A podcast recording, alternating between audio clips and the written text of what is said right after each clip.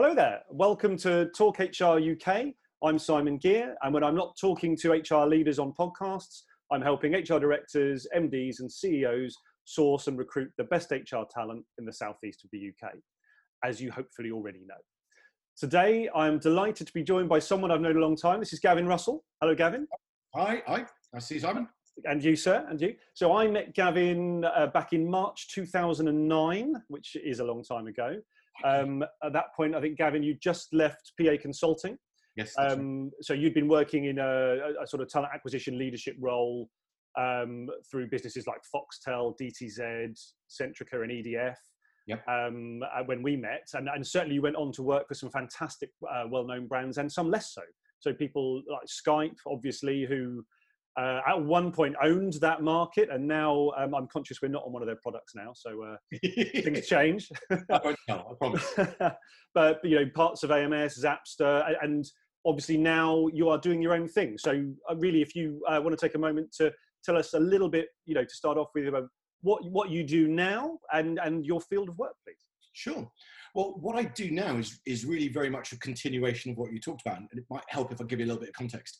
Most of the the work that you just described kindly was I, I was going to recruitment functions and I was doing um, a range of change work. So that could have been turnaround, that could have been scale, that could have been set up. Right? So I, I, did a lot of that and I loved it and I got a lot out of it. And then um, I moved more into the uh, management consulting side, so the full talent life cycle. Um, but then I, I, I, ended up writing a book, which I think I probably threw at you at one stage. There we go. Um, and I published that July of last year, and that was really very much a culmination of um, frustration. And we might come on to that in the rest of our conversation. Um, but I wrote this book very much as a, as a cathartic process, but as a desire to help uh, the HR community. And then I set up my own business, a company called Pepper Moth, and how I describe it simply innovation, evolution within the talent space. Excellent, thank you. And I should say, I've nearly finished this. I haven't just bought it and ignored it. So, and it's been fantastic. It's been one of it's been my serious lockdown read. I like to put out alongside some some lighter-hearted stuff. Good. Well, I'm glad, I'm glad you mixed it with some lighter-hearted stuff. I did, but no, I, I, recommend it for people watching and listening. I, I do recommend Transformation Time Bomb by Gavin Russell. There you go. Available from all good booksellers. I got it from Amazon. As long as it's Amazon. yeah. Perfect. So yeah, excellent. So thank you for the intro. So we're going to dive straight in. I mean, we, Gavin and I spoke a little bit before we decided to do this, and we were, I think we we kind of titled this, you know, why HR needs to become a leader before it can become a partner. Um, but boiling it down, I think my first question has to be, what, what's wrong with HR, Gavin? What's not working? Wow, uh, it feels like quite a negative way to start. Um. I think uh, there's a lot that's right about HR and a lot to be proud of. Um, but my perspective is it's our um, operating model, our operating system um, that is not keeping pace with the changing demand of modern business, in a nutshell. Okay. So tell, tell me a bit more about the, the changing demands. I know that, that comes up in your book a lot. What, what, what's changing? So we'll all be familiar. I mean, we, we know about speed. We, we know agility is the word that uh, has been on everyone's lips for a couple of years now uh, but we also you know, customer experience, innovation, long-term relationships, loyalty, trust. We know that the commercial world has changed hugely over the last 10 years. And we call it the digital age, but roughly speaking, it's the last 10 years um, uh, since the turn of uh, the noughties to the teens. Um, and so business has become a lot more about um, increasing revenue and a lot less about decreasing costs because of all those those changes. And, and that has a huge knock-on effect on, on hr so you've got compressed windows that businesses need to operate in. So they need to find more people with the right skills at the right time to exploit opportunities or defend against threats. Um, increasing demand increasing complexity means that there needs to be new structures new workflows new, new processes new um, systems to keep up with the volume the variety and the velocity of that change you've got the half-lives of skills that's plummeting. So that means you've got to find new ways of developing your competence and your capability and your capacity because you can't have large permanent workforces anymore. The, the, the, the cost metrics don't add up. Um, and then you come back to um, people, and I talk about people being the key factor of production, and I know we'll come back to that later on. But you've got people who are, we've got to inspire distributed workforces to innovate, collaborate, and solve problems together. And there's a bunch of of different demands that are changing what it means, I believe, for HR. Thinking about those points and the, the challenges to the to the modern modern age, yeah. what's the impact? I mean, how does HR fix that? What's what does it mean for HR? I suppose. So, four things for me. Get ahead of demand. So I think we have to move away from this focus on the short term and the focus on service and the focus on reactive reactivity because we can't wait. It's it's not we don't have time. So we have to move away from the short termist, you know, the what's the problem of today and think much more strategically long term and get ahead of that curve. Um, we need obviously to be agile. And I, I, I, kind of cringe a little bit when I say agile because everyone says it, but it, it's a truism. Faster moving businesses need faster moving workforces. So, what does HR need to do to make a faster moving workforce? Hmm. Um, culture. Now, we've talked about culture a lot um, over the last decade, but I don't think people are really getting how much they, we need to invest in culture because we've got to unite increasingly with distributed teams. We've got to improve that collaboration. We've got to improve that innovation, and that really culture is the is the glue that does all of that. And I think we've not perhaps invested as much as we could have done in that side. And the last bit is distributed leadership. Right. With the complication, with the complexity, with the demand, with the you know, with new competitors, we can't funnel everything up through a single point of contact or a dozen points of contact. We need to be much better at inculcating autonomous leadership throughout our organization. And I just kind of, for me, I, I don't think a lot of HR models really, the penny's not dropped for a lot of them on that on that front. We still like adhered or, or were geared towards those old definitions of HR value, you know, task, service, compliance, sure. uh, policy, um, and that that doesn't enable talent to do their best work. That doesn't enable businesses to get the max, maximum value. But importantly, it doesn't enable brilliant HR people to add the value that they're capable of doing. They're mm. restricted by their operating system. That's an interesting point. I, I mean, I suppose in, in my experience, I, have obviously been recruiting in this market for you know too long, best part of twenty years now, and in that time, it's all been about the business partner model. Every everything has been moving towards that. I, I suspect over the last five to eight years, some organizations have been moving towards this agile piece, as you mentioned, and a few of the real big financial services institutions have, have led the way there. But that I, I still live in that business partner and, and, business partner model space. What's what's the point of it? I suppose you know what why why does it exist? First of all, in your opinion, what what do you think it's what why has it become the the, the kind of fait accompli for structures? Um, well, I think it is founded in a fundamental necessity, and that is the connection of of people to value. You know, commerce. Um, and I, I, think business partnering is probably just as relevant today as it ever has been, if not more so.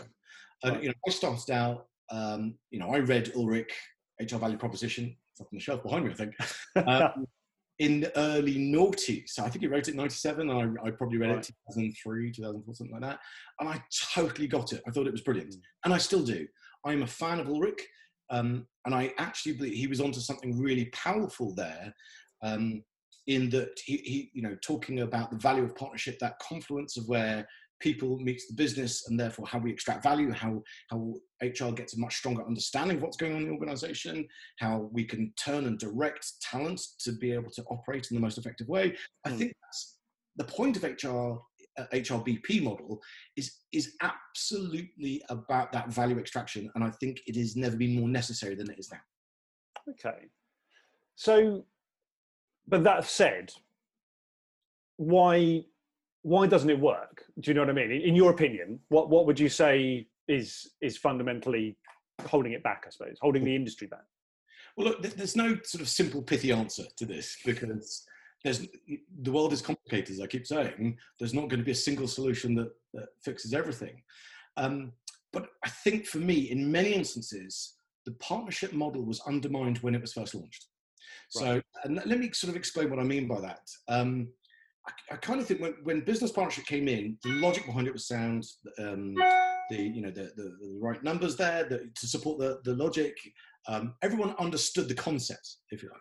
But what happened was it was kind of bolted on to what was already there. And let, us talk about what was already there as a hmm. context setter. Um, and it was what many people have traditionally called personnel. I think it's evolved, it had evolved a little bit on by the end of the 90s, early noughties. But plus or minus, it was still kind of in that space. And I'm going to go back a little bit to explain what I, to, to explain the logic here. Okay.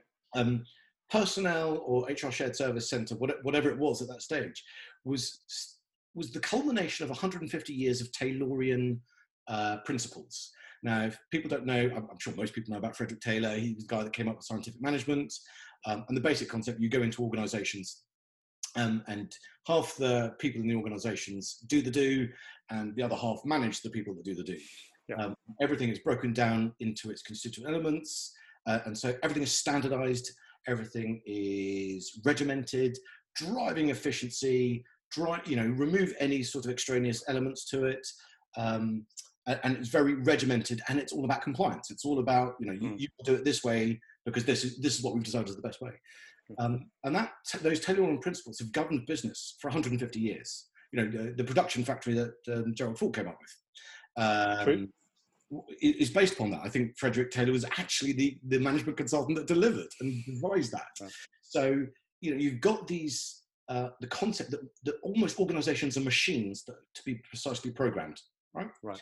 And therefore, HR personnel, what evolved out of that, was there to uh, drive that, to support that, to uh, service that. So you've got an HR, a traditional HR organizational design, which was very much built around um, tasks, support, you know, quantitative metrics. How many people have got PDP? And, you know, how mm. many people have we hired this month? You know, uh, you know, how many people have completed their annual review? You know, it, it's very quantitative, task based. Yeah. And then, so when BP got when business partnering came in and got launched, it was kind of bolted onto the side of that, and that was kind of a confusing moment for the audience, for the business, because because what you've got is is hang on, you, you you've got a business uh, we've got an HR function that's doing both operations and service, but it's also doing partnership. Mm. So what, what does that mean for me? I mean, I'm used to 150, you know, 150 years worth of, yeah. of service, service, service, service. I don't quite get what that is over there. Mm.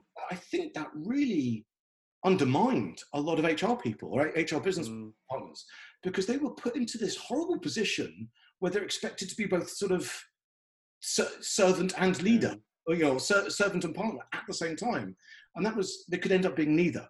Mm. Uh, and you get they got caught between a rock and a hard place, and I wince a little bit when I hear the phrase "trusted advisor," I, I, and it just makes me go. It, it it still sounds like when people say that they don't quite know where they sit. They don't quite know what value they're adding. You know, where, where am I on the hierarchy gradient? Because you know, you know, organizations have become through Taylorian principles incredibly hierarchical. Yes. I don't know where I am, and therefore, where is what am I allowed to do? How can I add value over here? What what's mm. permissible? And I think that has trapped individuals, right? So I go back to the definition of, of true partnership, and, and, if you know, just Google it, look up a true definition mm. of partnership. Um, you've got people that agree to cooperate to advance their mutual interests. So you have the hmm. same metrics, you have the same principles, you hold each other accountable to the same standards. It's very egalitarian. But then you kind of look at like an HR business partner job description online, and you'll see phrases such as um, serving internal clients, supporting others, driving mm. compliance, writing policies, helping other people do you know industrial relations. That's not partnership. Agreed. Just mm. not, just not partnership, and that traps these these um, HRBPs who have, I think, certainly the ones I've worked with, huge capability and potential. It traps them in what I call the HR doom loop. what's what's the HR doom loop? so, so, the HR doom loop simply is you get um, HR is expected to do two things at the mm. same time. It's expected to serve and operate and, and do everything that it's always done brilliantly, but it's also expected to fundamentally change how it operates and how it adds value but it has to do it hmm. with the same amount of resources and the same amount of time and the same amount of budget. And what invariably happens is that it gets overstretched because you've got people that are being pulled in all sorts of different directions. And with the best will in the world, HRBPs get sucked into the operational because no one's told yeah. the business that they're not supposed to be sucked into the operational. Exactly. So you get this overstretch. And then as soon as something breaks, and it always breaks because you can't do, you know, two and two don't make 17, when it breaks, it's used as evidence, the stick to beat HR with. is, oh, you can't do it. You know, you know, you don't have the capacity to do it. We asked you to do this and you can't do it. And right. it, it, it, kind of feels like they get sucked into this vortex of, of um, you know, a self-fulfilling vicious cycle where underperformance and underinvestment, which breeds underperformance, which breeds underinvestment. Yeah, it makes me feel bad, right? It's a good point you make, actually, because as you say, yeah, and we we do hear that so often, and this resonates so much. I remember when there, I mean, genuinely, we we would be talking to people some time ago who said, "I don't want a business partner role. That style of HR isn't for me. I don't want to be a consultant or." Yeah, I mean, you mentioned trusted partner. Another phrase that came up was uncomfortable companion. I remember that. was be a, an uncomfortable companion to your MD or whatever business line manager you know you were you were partnering with, I suppose, and um, and it drove a lot of people towards what I guess we would now call you know your employee relations specialism. So there were a lot of HR generalists in the old world who suddenly didn't want to be business partners and, and have gone that way, and they do a great job of it. You know, and it's not to be knocked. That's that's a more I suppose, a more binary transactional HR service rather than this consultation piece and, and, and leadership piece, which I think is where you're driving, isn't it, in terms of what HR should be doing? Yes, yeah. I, well, I, am sure our conversation will evolve and we'll, we'll get onto mm. it. I keep I keep getting stuck on this concept that what we call what HR calls HR business partnership isn't actually business partnership. Right. Too many interpretations of it don't actually encourage that collaboration and that equality. They actually encourage subordination. And until we address that part of it, we're, we are we're doing a disservice to the talented HR people out there that are fighting really hard to do the best by their business, mm. but are doing it one hand tied behind their back. Understood. So, okay, so in the spirit of being more positive than my first question, what you know, how should HR structure itself? You know, what, what what's a better version to offer that best level of support to the business? Um, so I don't think there's a one size fits all structure. Okay. Um, and I, I, kind of alluded to earlier on, you know, organizations are, uh, are, are kind of unique and therefore um, you're not going to be able to get a vanilla off the shelf so, uh, solution that works for everyone. Right. Uh, but I do think there are some fundamental principles that, that should guide any structure. Um, and I'll start off with um, HR should not be supporting, it should be leading. Um, and to me, that's that's the gold standard, right? That's that is, um, you know, I, I, said earlier on I, uh, about um, people being the key factor of production, and I'm quoting a guy there called Charles Schwab, who's the CEO and founder of the World Economic Forum, right? And he wrote a brilliant book called uh, The Fourth Industrial Revolution, which is is really you know another way of saying the digital age. And he, in there, he said uh, people are the key factor of production. Mm. Um, and so, if they are the key factor of production, if they are the most important thing that business have at the moment, HR should not be in a support role, it should be in a leading role. Okay. Um, the next part is redesigning around users and customers, not internal stakeholders.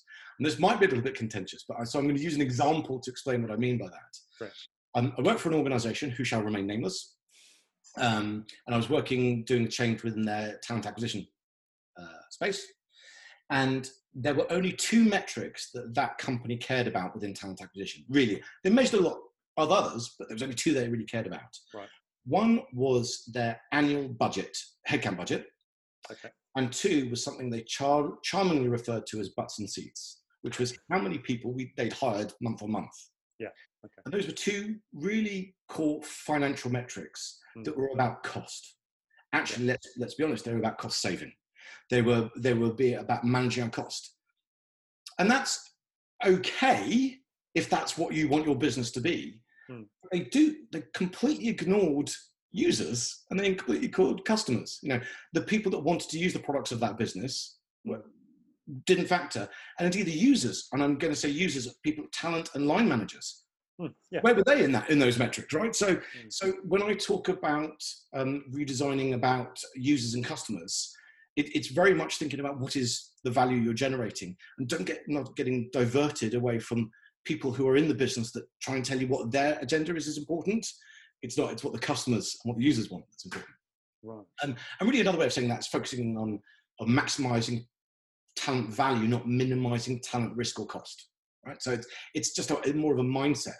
And I talk about um, structures then being designed for constant evolution. So, not standardization, it's about designing a structure that is constantly evolving to its environment. That sounds challenging, I would say. I would say, how, what does it mean? Tell me a bit more. Sure, um, it, it is challenging, but I think the alternative is ineffective. Okay. I'll come on to that. So, what, what do I actually mean? So, I, um, it is not a new concept, um, but I very much buy into this idea that of organizations as organisms, not as programmable machines, as robots. Okay. And what I mean by that is, you know, they're, they're, they're you know, they're in a competitive environment, they're, which is constantly changing. They've got constant threats, limited resources.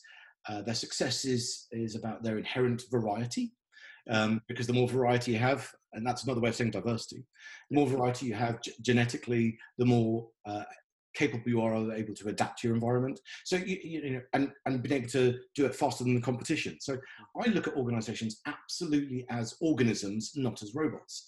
Right. So when they apply that to HR and HR structures, um, it's the same. You know, HR adds value in a unique way as much as the business adds value to its customers in that type of environment. And so I was inspired by a couple of OD experts, uh, Arthur and Jane Ray Jones, who run their own business, but and, and, and did some phenomenal work in, in a large FMCG business. Um, but the structure that they allocated was almost a, or, or, the approach to structure was to redesign backwards, and it was to understand what you thought your, you know, your changing commercial environment was. And they, here they talked about the difference being too narrow, like too narrow in what your business is. Blockbuster's the obvious example here. We just do DVDs in a, in a shop, that we know what happened to them. Mm-hmm. Too too broad. I think it was Unilever, which is an example. It could be Procter and Gamble, um, who you know they did dog food, they did batteries, they did beauty products. They did. I, I, can't remember anything you buy. Pretty much. So, so, what does that mean? So, so I think there's this whole redesign backwards bit, which is understanding what your environment is and what you want, what your business actually is. Hmm. What does your HR function need to do today and tomorrow, as much as you understand what that future might be? Um, do the gap analysis. And I, I don't want to tell, tell people how to do OD because HR people are experts at OD. But I think it's kind of figuring out what the, the, the core workflows are based upon that gap. Hmm. Then, and this is the crucial bit, is have that constant feedback loop to understand how your business is changing. And you're almost putting in what I call the minimum viable structure or the minimal viable product, which is totally stolen from, from the product environment. Um, is you get an MVP or a minimal viable solution, which gives you the core, but it also means you don't over engineer it to give you the flexibility. And I think that's that's one of the things that HR kind of has got wrong. We've gone to this idea of a fixed system. You know, let's yeah. make it really structured and rigid hmm, and defined. Yeah, exactly. And we'll have these long processes, and they'll be very detailed, and people have to go through all of them. And this is your role here, and that's your role there, and here's the mm. and and it becomes unwieldy and complicated and slow. And I, I just think we have to switch away from this concept of of that fixed view and move towards something which is about you know reducing our organizational drag uh, simple workflows um, and the big one for me, and this is probably the biggest one, is is a connected HR function. When we talk about structure, mm. To think about HR structure in a fundamentally different way. Um, if we think, if, if, if we take as HR professionals, if we take a step away from looking at what we do from the inside out and look at it from the outside in, and we look at our users and we look at our customers, they have one experience with us, right? Yeah. They have. So if you're a, a, a candidate, you've got one experience finding out about a business via websites, you know, social media sites, whatever it might be. One experience going through the recruitment process. One experience, continuation of the same experience, hiring into the business, and then maybe as an employee experience going through, and then one experience going through, uh, you know, promotion review or talent review or, or annual performance review, whatever it might be, and then one experience of of you know alumni and going out the other end. It's yeah. one experience with one company as far as they're concerned. But what we do as HR is we split it mm. functionally. We have recruitment over here, and recruitment will do this bit, and yeah. generalists will do this bit, and the BPs will do this bit, and the L&D guys will do this bit, and we and we kind of approach the structure functionally based on tasks, not upon results, mm. not upon the experience that our users go through and that our customers expect. And I think if we shift that and think about that fundamentally differently, that massively helps us put the right structures in place for HR, a, dyna- a more fluid, dynamic HR system. Wow. So that, oh, that almost feels to me, just listening to you, you know, it's sort of it, it's turning that business partner piece on its head, which because I always feel that's what that that set out. Although it pr- promoted that that consultative partnering piece, it does co- compartmentalize a lot of the tasks, and I, I think I see that in the HR market. I see people with they're very very quick to to point out their spe- specialism.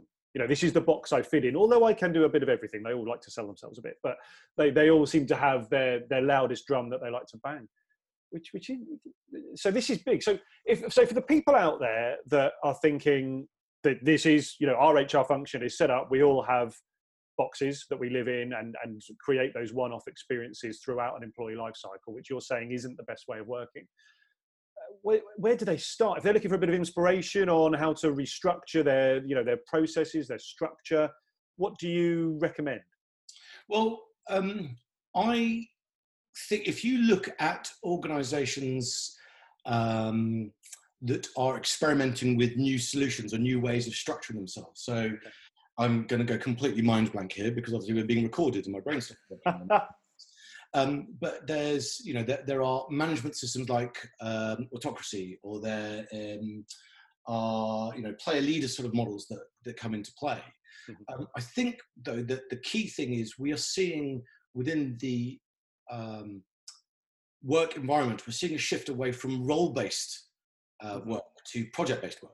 And I think that's the same model that HR will, has to flow. In fact, I think that's the same model that HR has to lead on. So if you think, you know, you've got organizational structures that are pivoting from the um, vertical to the horizontal. So, and, you know, I've, I've, got a chapter about this, which I'm sure you've read in the book, um, which is very much around um, how you drive value based upon the output, not the sorry, the outcome, not the output. Mm. So instead of organizing yourself by with marketing and we're engineering and we're uh, finance, we organize yeah. ourselves by we're going to create, you know, improve customer experience, which is a which is a, a horizontal. Mm. so you construct teams that are geared towards that result, not construct teams that are geared towards those siloed tasks. Yeah, I think the same thing happens for HR is HR needs to look at how it adds value to its organization. Hmm. Um, and I know we'll come on to that. Um, but then look at the structure that enables them to do that better. And it doesn't make sense to me to organize that around those ta- the traditional tasks we've had.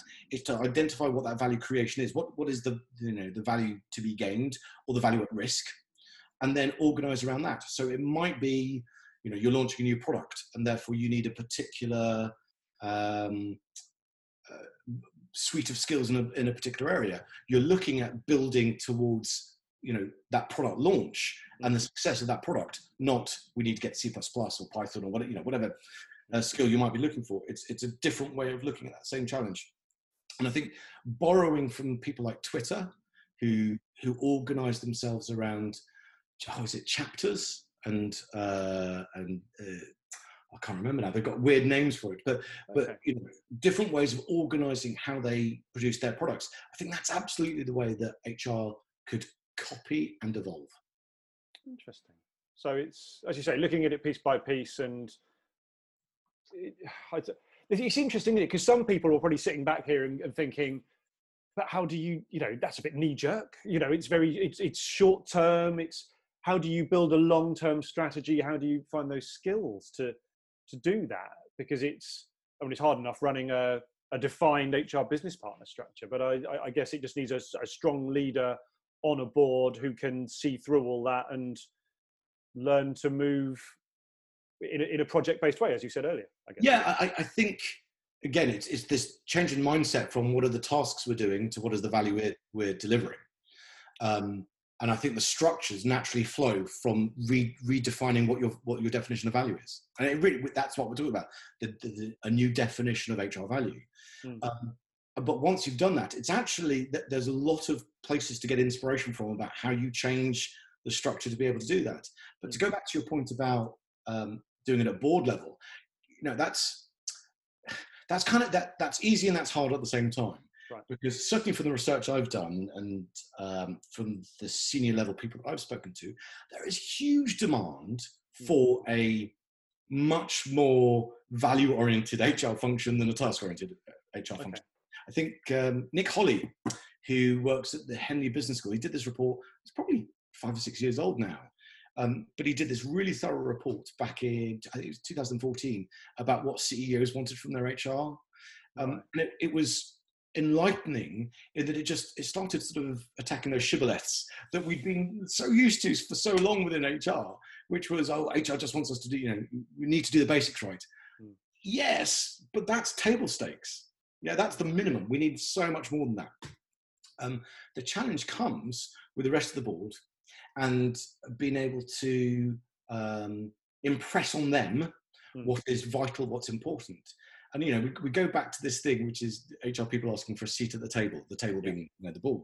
Hmm. And, and again, that you cannot create these powerful, long-lasting, value-adding um, uh, initiatives if you're sitting at a table wait, waiting for someone to ask you a question. Right? Sitting at the table is not enough. You can't design and deliver these amazing people interventions if your primary focus is about advice or you know facilitating conversations. Well, let me just help you do that. You've got to be so much more proactive. You've got to be. Um, you can't wait to be asked. You've got to get on the front foot. Right. And so that to me, a, for all of HR, but particularly at the board level, and at a senior HR level, is, is being a business leader, not a support leader. Mm. HR should not be a cost center or a service center. It is a value center. Uh, you can call it profit center if you want, whatever works for your organization, whatever inflection point you're at. But it is not a cost center. It shouldn't be perceived as such. Again, back to this concept. People are the the um, uh, key factor of production. Well, if they're the key factor of production, what do we do to optimize the value from them? What can we do for them that enables them to increase their performance? And how does HR pull all of that together so they end up doing the best work of their lives. So, you know, I talk about, and I know you haven't necessarily prompted me this, but you've got me on a, on a roll here. Um, I talk about speed to value, not speed to service. Um, and that's a section in the book. And I, you know, the more I, the more I get into that, the more I sort of um, believe in this concept of entrepreneurial HR. Um, and I, I, was prompted very much by a guy called um, Sandy Ogg. And Sandy Ogg was the CHRO of Unilever. And he was there for a couple of decades, did some amazing work. Uh, and then he left to set up his own business. And he went into PE, private equity. And he discovered when he was working in private equity, there were two things that always had to be right in any um, investment. First off, they've got to buy the right asset at the right price, which is fairly straightforward. But the second thing, enough of the right people to create value in a compressed timescale. Right. So for him, HR value was about connecting talent to value to create speed. Right.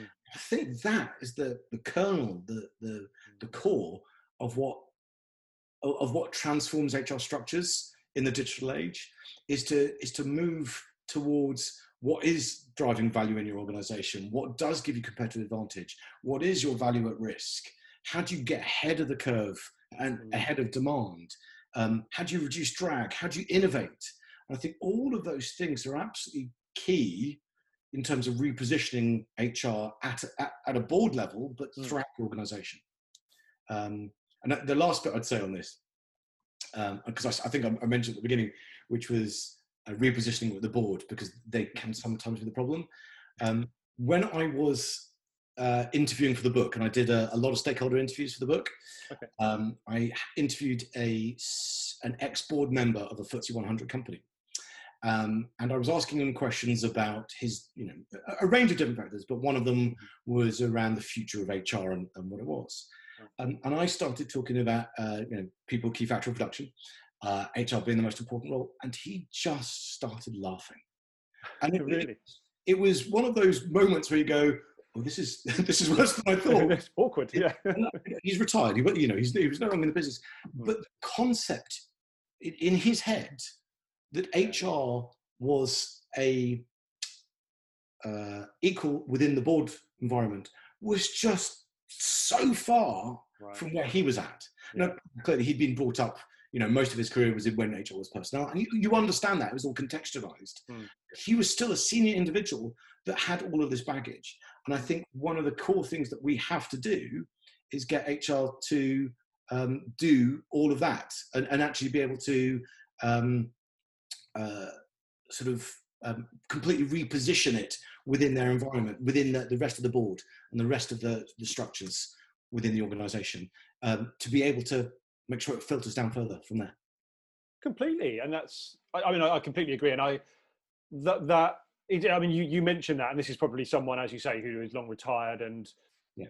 HR wasn't on his radar as a strategic leadership function in, in that business, but that's that still exists in in volume in a lot of businesses, particularly in the SME space. So um, that, that's an ongoing battle. A lot of the people listening will, will, understand that.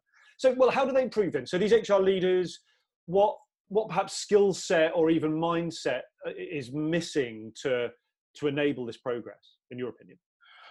Well, I, I don't think it's fair to say it's it's missing because it might be there. We just can't see it because there's no opportunity for them to show it. Sure. Um, certainly, the HR, many of the HR people I've worked with have been amazing, really um, uh, skilled, intelligent, capable individuals. But they've also been really stifled. so, you know, I kind of felt, felt, their pain when I was working with them, but I felt the same way. Mm-hmm. Um, but look, if, if, let, us assume that, that, that we're talking about a blank sheet of paper here. I'm going to go back to my favorite word, which is entrepreneurialism. Um, and this is this is not just about taking risk. I mean, there's a very traditional view about uh, entrepreneurialism being uh, taking financial risks, and but it's not it's not that really for me. It's, it's yes, there's absolutely about financial and analytical acumen. It's about data interrogation. It's it's really understanding the numbers and the metrics and the and the the indicators um, and the opportunity and having that properly evaluated. But it's also about intellectual versatility. It's also about customer centricity. You know, I, I think, and Ulrich talked about this, is that we should be talking, you know, he talked about this 25 years ago, which is we should be thinking about the customers, not the internal stakeholders. And that's tr- as true today, if not more so. Um, and it's also about courage. Uh, I, you know, HR has a bloody hard job, right? And we're, we're battling 150 years of ingrained uh, perception. And, you know, historical I, perception, yeah. Exactly. Uh, and, you know, that's not necessarily uh, anyone's fault, hmm. but we've got to change that. We've got to change that dynamic and that and the narrative. Um, and it's going to take courage and resilience to be able to do that. Mm. So, entrepreneurship, first one. Second one, um, divergent thinking. Um, and I look at divergent thinking as the building blocks of creativity and innovation. Do not underestimate how innovative HR now needs to be. You know, we're talking about the, the demand, the increasing demand, the complexity, the volume, variety, velocity of change we're going to need to change a lot more often than we ever have done. moving away from this rigid standardization uh, compliance approach to a much more fluid one. The bedrock of that is is innovation, or I'm sorry, the bedrock of that is actually divergent thinking. And if um, you want anyone wants to look at something that, that helps understand that, look at a video by Sir Ken Robinson. And Sir Ken Robinson is a British educationalist, if that is such a word, that's based in the US um, and he does this amazing video that talks about it, really bemoans the challenges we have within modern academia about um, uh, the, the way that we, we sort of steer children towards a predefined version, how we crush their innovation and how we crush their creativity as they go through school. Um, so look at that video, that, that's brilliant. But I think HR actually has to have that in spades because creativity or developing is the foundations of, of agility and adaptability and we need to be more agile and adaptable than anyone else. Um, uh, next one, digital literacy. This is not about um, being technical. Technology will come and go, and it'll come and go faster than we than, than you know about it. So, you know, I talked about the plummeting skills, um, half life of skills. Um, you know, we'll get new technologies coming in all the time. Learning a technology will be helpful, but it won't be it won't solve all the problems. Yeah. So for me, this is absolutely about um, combining technical reasoning and social skills with the ability to provide technical solutions in the modern world. Um, so it's more of a mindset than a skill set. And then the final one here is EQ. Now, you'd argue that HR has EQ in spades, and I, and I think that's absolutely true, and I think it's a huge strength that we should be playing on. Um, but I think it's important to also signpost the difference between EQ and empathy. And I think empathy is about putting yourself in someone else's shoes and understanding their point of view. And I think HR is brilliant at doing that. However, I think the flip side of that, um, is EQ is actually about managing your emotions and the emotions of others. Right. And I just don't, and I think that's a huge opportunity that's slightly untapped for HR at the moment. You know, it's almost in the coaching space that I think I'd like to see a lot more HR people go. Okay, interesting. So that's a great opportunity for them to, yeah, develop and hone their skills and, and, and look at the offering. Well, I mean, we, we dipped into both finances and technology uh, in, in that that answer. And I suppose that that's something I hear over and over again from HR professionals frustrated with their their function service offering. So, you know, how can and how does HR justify the, the, the, the expenditure effectively to continue this automation process? A lot of transactional HR is going over to tech, and those roles are falling away, and, and new skills are being brought in as a result um, which, which allows a more, I suppose, a more agile project-based approach, which is what we're talking about getting to. So, I mean, yeah. Firstly, can HR justify that that spend? Will businesses spend the money? Well, this is the trite answer, which is, can you afford not to? Right? So, because you know, the, the change is happening anyway. The automation, AI, it, it's happening regardless, and you can't stop other organisations from inventing new ways of doing HR. So the question then sort of becomes if machines are able to do anything repeatable, if if we don't own that and take control of that and do it first, it's going to be done to us. And if it comes down to do you want to control your own destiny?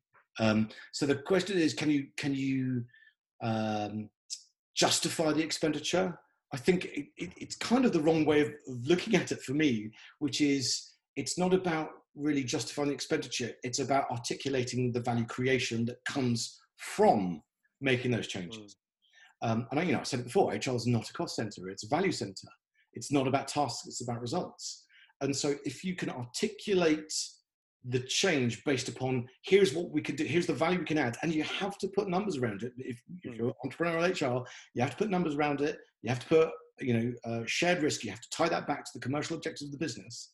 But if you can structure that in such a way, then that becomes a much more binary decision for the people that might be approving your budgets. And you know, the simplest way of putting it is you're not actually you're not asking for more money. You're changing how you spend your money in a more cost-effective way. Which CFO and which CEO isn't going to be uh, supportive of you going? Let's take the money and extract more value from it. Okay, interesting. All right, so it's a uh, it's still getting that business case together, isn't it? And uh, I mean, and the good news is we are seeing that more and more, and we're seeing far more HR data roles in the market now. There, there is a broader skill set there, and, and the tech obviously gets better and better and better as each year passes. Um, interesting. So, okay, my final question for you, Gavin. So, a lot of what we've spoken about today does point in that agile direction. So, you know, ad, agile HR is it, it, exists. A lot of people are doing it. Is is that the way forward as a model? What, what's the alternative to agile HR if we're looking forward now for HR? Um, well, I kind of look at it as that agile is sort of the output rather than the input. Um, I, we want agile business. So you know, let, us go back a step. Um, businesses want to be agile. So you, if you want an agile business, you need an agile workforce. You want an agile workforce, you need agile workflows. If you want agile workflows, you need agile processes, systems, blah blah. So you need an agile HR that can do all of those sorts of things. So it's, okay. um, I think it's a truism almost. Yes, we want agile, um, but I think it's more than that. I think it's it's building on this idea of, of, of, being just about agile and it being, you know, back to this idea about organizations as, as organisms, not as, as programmable machines. Mm. It's about this awareness of what's happening outside the business, not just what's going on inside. It's about your uh, genetic diversity, as in uh, the people that resist in your organizations and the breadth of their skills, capability, knowledge, and experience mm-hmm. that um, gives you the building blocks of adaptability. It's about the ability to change faster than the competition. So, agile for me sort of manifests in a slightly different way, um, in that you know if, if we go back to the speed to value, if we go back to the innovation, if we go back to getting ahead of the curve, if we look at self sufficiency, because that's really what many HR functions need to to, to do is is become so much not only so much more used to this change uh, and, and adaptive uh, and being able to adapt, but not having to outsource it to external consultancies all the time. They, they need to become agile themselves. And so um, you know, we're back to this entrepreneurial HR, which is really how do we um, create a business within a business that actually is is thinking much more. How do I add value? What are my factors? What are my variables? What I deliver at the end of that is an agile HR, but what how I what I put into it is much more of a business-driven, commercial-driven entity that's less about that the you know the processing of tasks and much more about the creation of value. Understood. Hey, look, Gavin, you've been very generous with your time today because I know uh, I know you're busy. But I suppose what I wanted to put out there was, if for the HR folk listening to this uh, or watching it, if if there are things that you really agree with or or strongly disagree with, I mean, we've we've given the business partner model a bit of a a bit of a you know a bit of a kicking today. Well, we we've certainly dismantled it. Um, we've talked about the skill sets required to be developed. You know, if there are if you've got a view on this, and we'd really love to see your comments. And I'm sure, Gavin, you'd, you know, perhaps one day a little roundtable event we could do. You know, if there's someone who disagrees, it'd be good to to take this forward. But um, I'm assuming if are you happy to for people to reach out to you through LinkedIn? I'm guessing is the obvious one. But uh, they could LinkedIn or uh, my website, uh, peppermoth.live. There's a contact me thing that people can use. Um, you know, and send me questions. You know, it doesn't uh, you don't need to have to um, commit to any level of, of, of, relationship. You can ask me questions there, um, and I'll do my best to, to answer them as best as I can. Fantastic. Hey, look, it's been uh, it's been great to reconnect with you, Gavin, because we've been talking for too many years. We've discovered earlier, um, but uh, really uh, lovely to to have you on this. Thanks for being a guest and being so generous with your time. Well, thank and you very much. It's been enjoyable. Great stuff. I will um, obviously, um, you know, get this out there. We're always looking for guests. So if you're listening and watching this and think you've got something to say, please do uh, get hold of me via LinkedIn is the easiest way. And um, we will see you all next week. Thanks, Thanks for your time. Take care. Bye bye. Cheers, Kevin. Bye.